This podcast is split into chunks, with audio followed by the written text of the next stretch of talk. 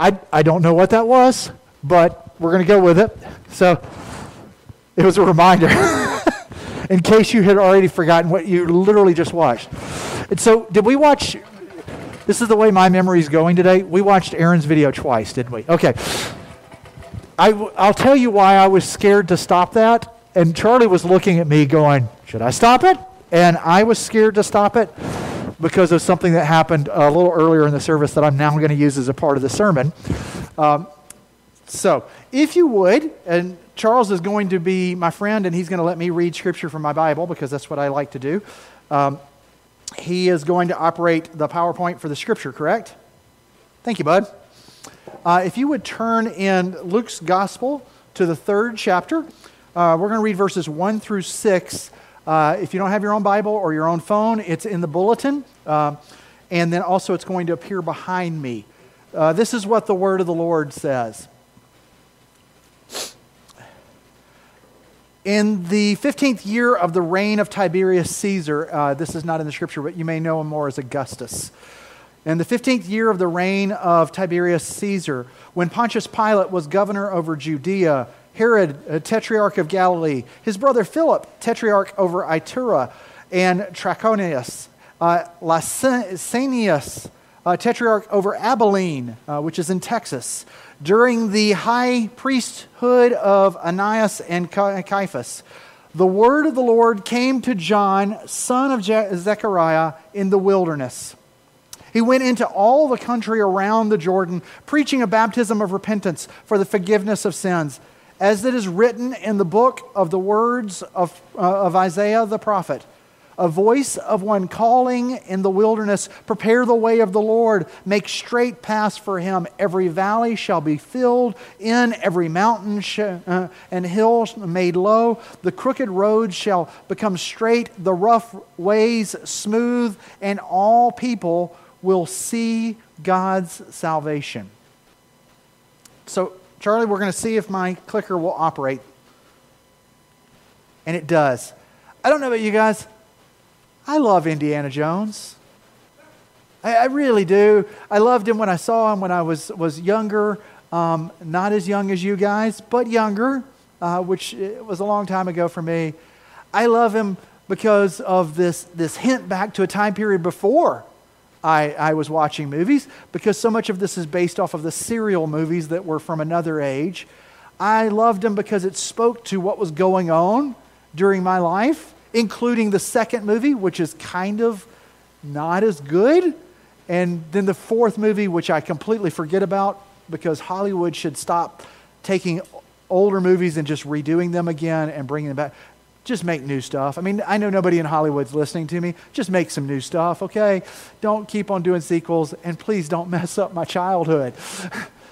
But one of the things that stands out to me the most, not as somebody who loved Indiana Jones because of my childhood, but as a preacher, is the third movie, The Last Crusade, where Indiana Jones goes for the Holy Grail, which, in my opinion, the Holy Grail mythology goes completely against the character of Jesus, but it still ends up talking about faith and so many things. And the one scene that always stood out to me was the scene where Indiana Jones is called to do what in the movie is described as the leap of faith.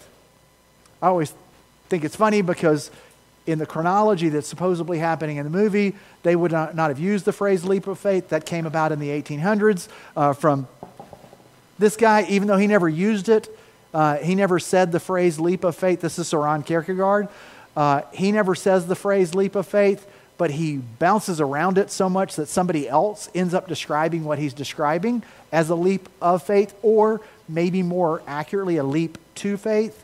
Um, but anyhow, Indiana Jones is pulled into this scene where he has to walk across this great abyss, and he's just told to do it with a leap of faith.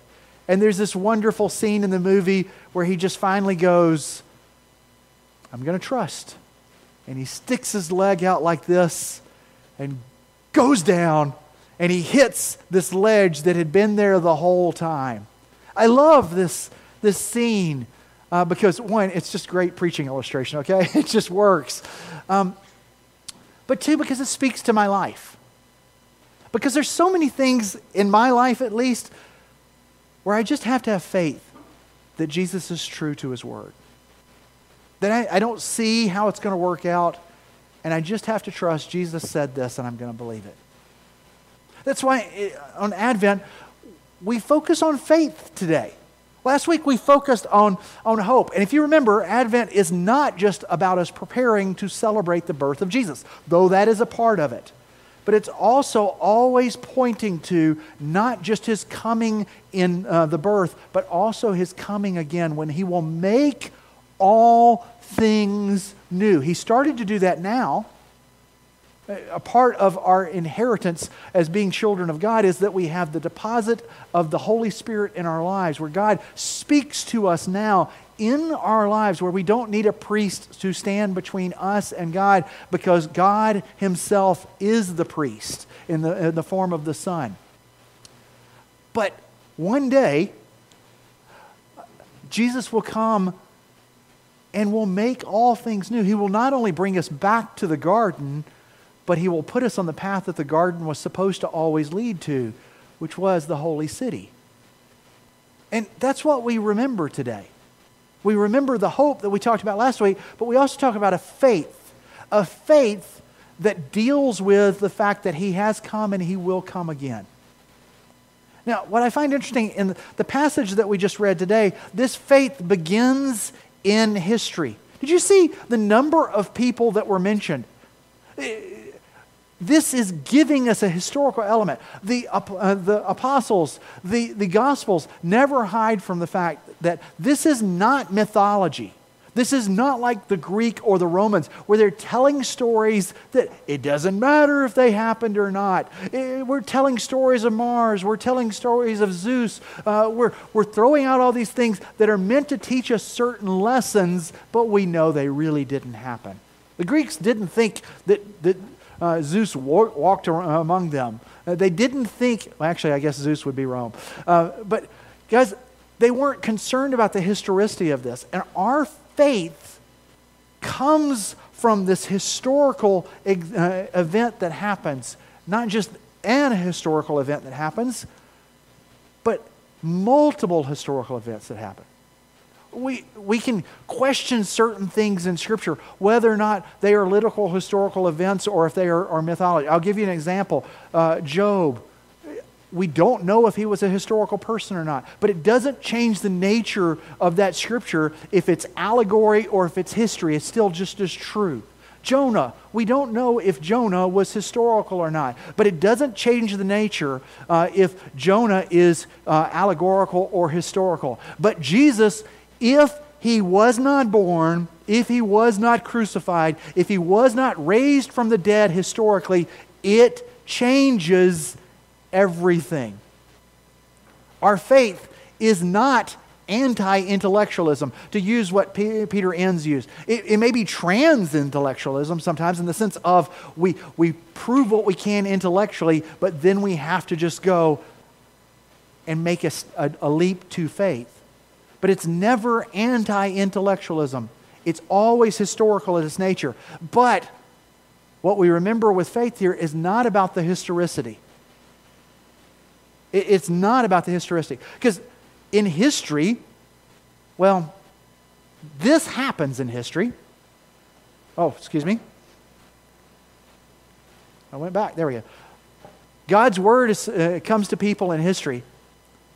But typically in history, what's thought of is, is it comes to places that are important.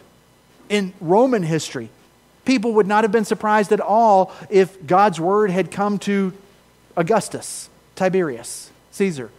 He was expected to be the mouthpiece of God as far as Rome was concerned. As a matter of fact, we have coinage from that time period where he is referred to as a son of God.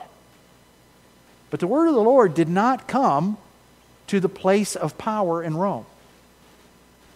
It didn't come to the temple, which is where all good Jews would have expected the word of the Lord to come. The word of the Lord is going to come to the place where we enter into God's presence. And I say we, only one individual once a year enters in God's presence, but he enters on behalf of all of us. But the word of God did not come to the temple. The Word of God came to John in the wilderness. That's where he was. And I don't know about you, but I need God's Word to come into the wilderness of my life. So often we like to pretend like we are all shiny, happy people, like everything's right and everything's good, but we all know how often we are messing up. We all know how often we are hurt by other individuals, where we're sad when a child doesn't, doesn't call or doesn't recognize us, when we wonder why this friend acted this way, where we feel hurt, and we are in the wilderness. Sometimes we're there because of our own mistakes. Sometimes we're there because of things that are beyond our control. And we need God to speak into that wilderness. The sermon's never supposed to be about me, but I'll be honest and say I'm in a wilderness with the pandemic right now. I'm at a point of, I thought, hey, we're finally on the downhill Uh, slide. And to be completely honest, what I was thinking was the church can go back to, to normal. And we're not there. And from the look of things, we're not going to be there for a while. I keep on saying, I'm so thankful for the videos that we have. I'm thankful that our, our friends and family can still be a part of this, but I hate it. And I shouldn't judge myself based off the success of the church, but I do.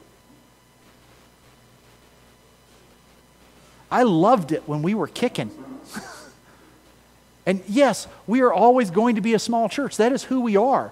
Uh, those of you who've been here longer than, than six months know we go and we get people, and then uh, at their, primarily their age, they move somewhere else. That's just a part of it. It's like breathing with our church. We get bigger, we get, we shrink. We get bigger, we shrink. We get bigger, we shrink. I'm okay with that because I was always going, we're kicking it. And I'm in a wilderness right now where, to be completely, and I'm not looking for you to go, oh, we need to build Robert up. I'm just trying to, to let you know uh, where my wilderness is right now. Um, well, I'm I'm glad you do, because I don't like it, because I go, I leave here on Sundays quite often going, yeah, is the church going to survive the pandemic? And I would love to say it's all about Jesus at that point, but the reality is what most pastors do and what I'm doing is we judge our value the same way the rest of the world judges their value. Is it, succeed, is it succeeding? And that's not the faith that, that Jesus has given us.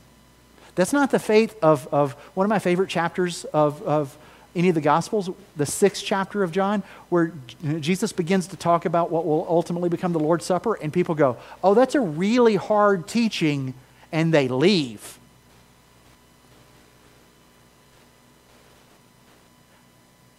But God's word comes to John in the wilderness. And I think that's why the word faith here is so important. Because it takes faith to go, God will speak into my wilderness. It doesn't take faith to say that God will speak into the good times. That's easy. It doesn't take faith to say that God will speak in the holy moments. That's easy. It doesn't take faith to say God will speak into the moments of power. Truthfully, that's just worldly. But it takes faith to say God will speak here and now. The passage we began with said, he went into the hill country uh, all around Jordan, preaching a baptism of repentance and forgiveness of sins. This has to be what God spoke to him, because it's what happens immediately afterwards. And John goes into the wilderness. God speaks into the wilderness, and John then begins to do this. So we don't have exactly the word that was spoken to John, but we know what the action is, and the action is that he goes out and he preaches repentance. And he preaches forgiveness. Now, my t- temptation, again, loving the mechanisms, is to go, well, then we need to focus on repentance. I mean, after all, the part from Isaiah that's quoted, talks about repentance. It says this: prepare the way of the Lord, make straight paths for him. Every valley shall be filled in, every mountain and hill made low. The crooked road shall become straight, the rough way smooth. And my tendency is to go, then I need to take care of this. I need to make those ways straight. I need to take those hills and lower them down. God needs me to do something for him, which is just pure, blatant worldliness.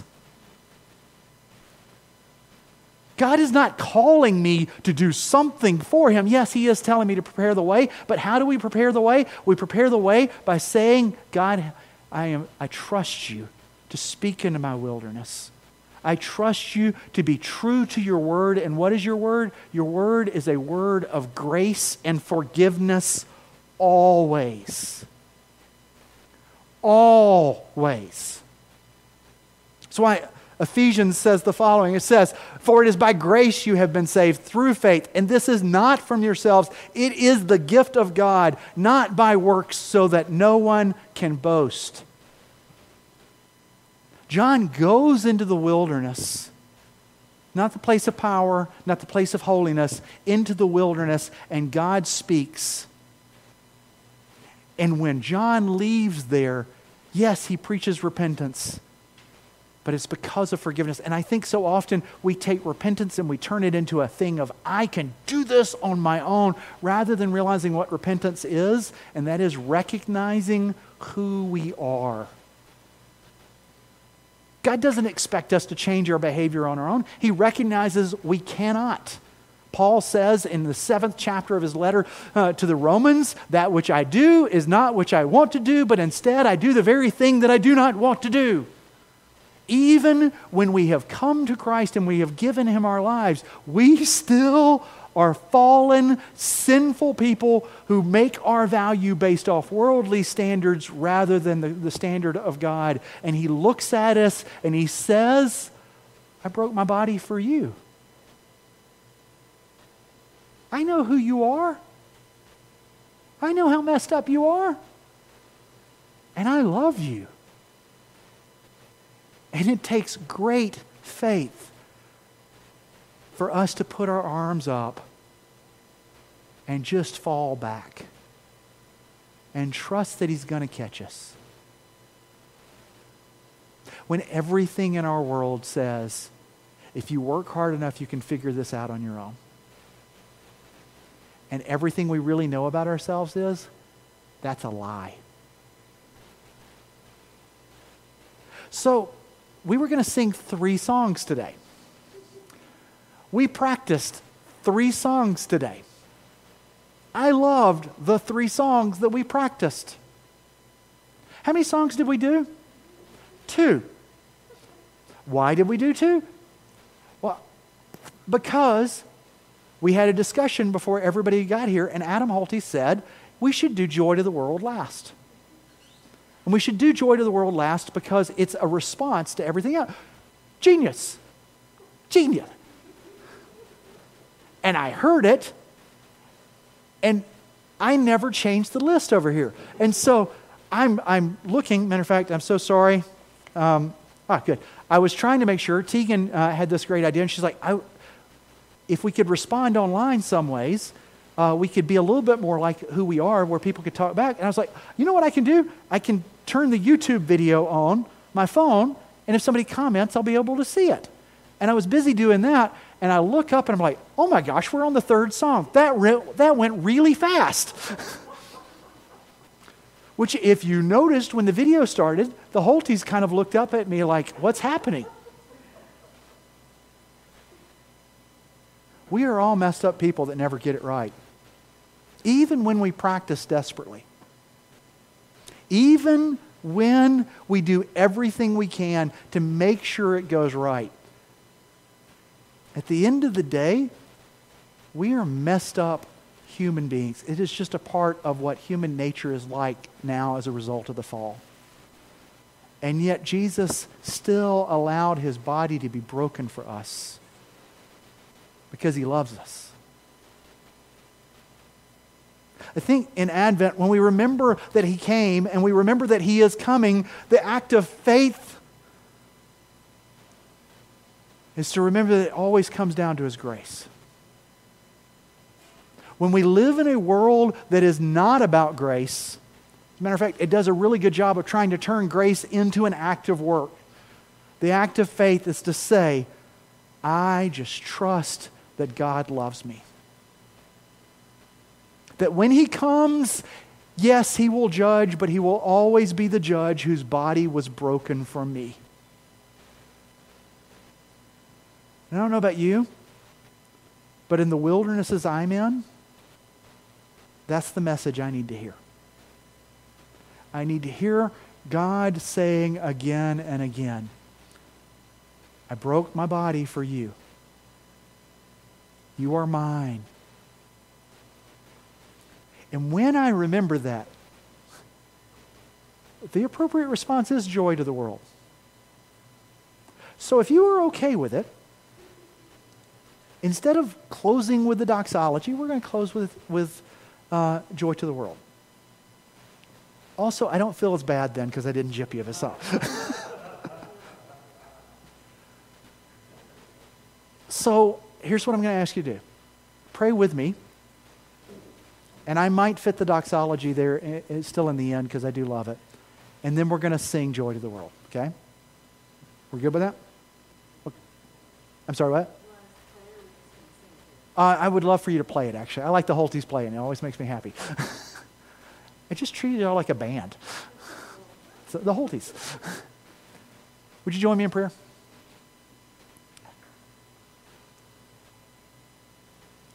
Father, speak into our wildernesses. When we look for you in the place of power, when we look for you in the place of, of worldly holiness, remind us that you speak into our wildernesses. And help us to hear your forgiveness there. Help us to hear your call for repentance, a repentance that says, I am a sinner in need of help.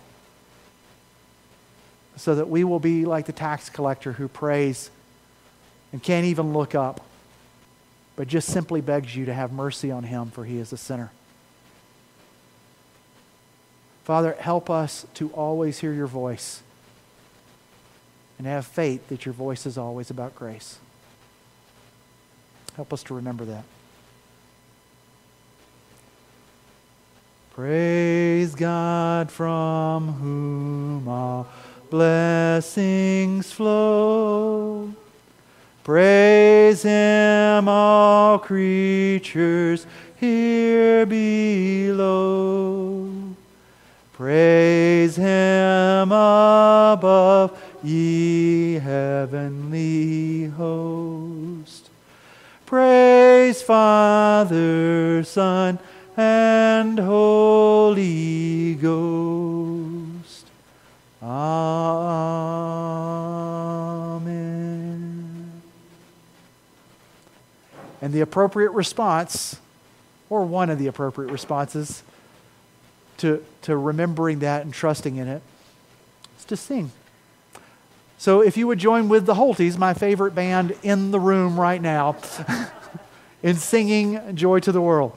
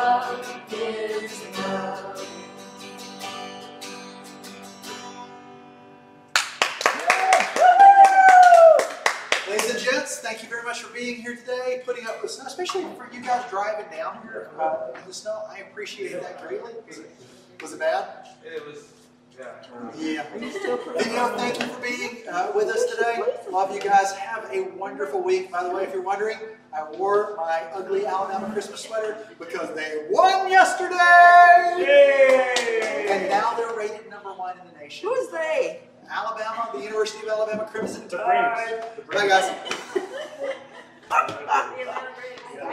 The Atlanta Braves. Yeah. Yes, it is. You're good. I need to kill the video.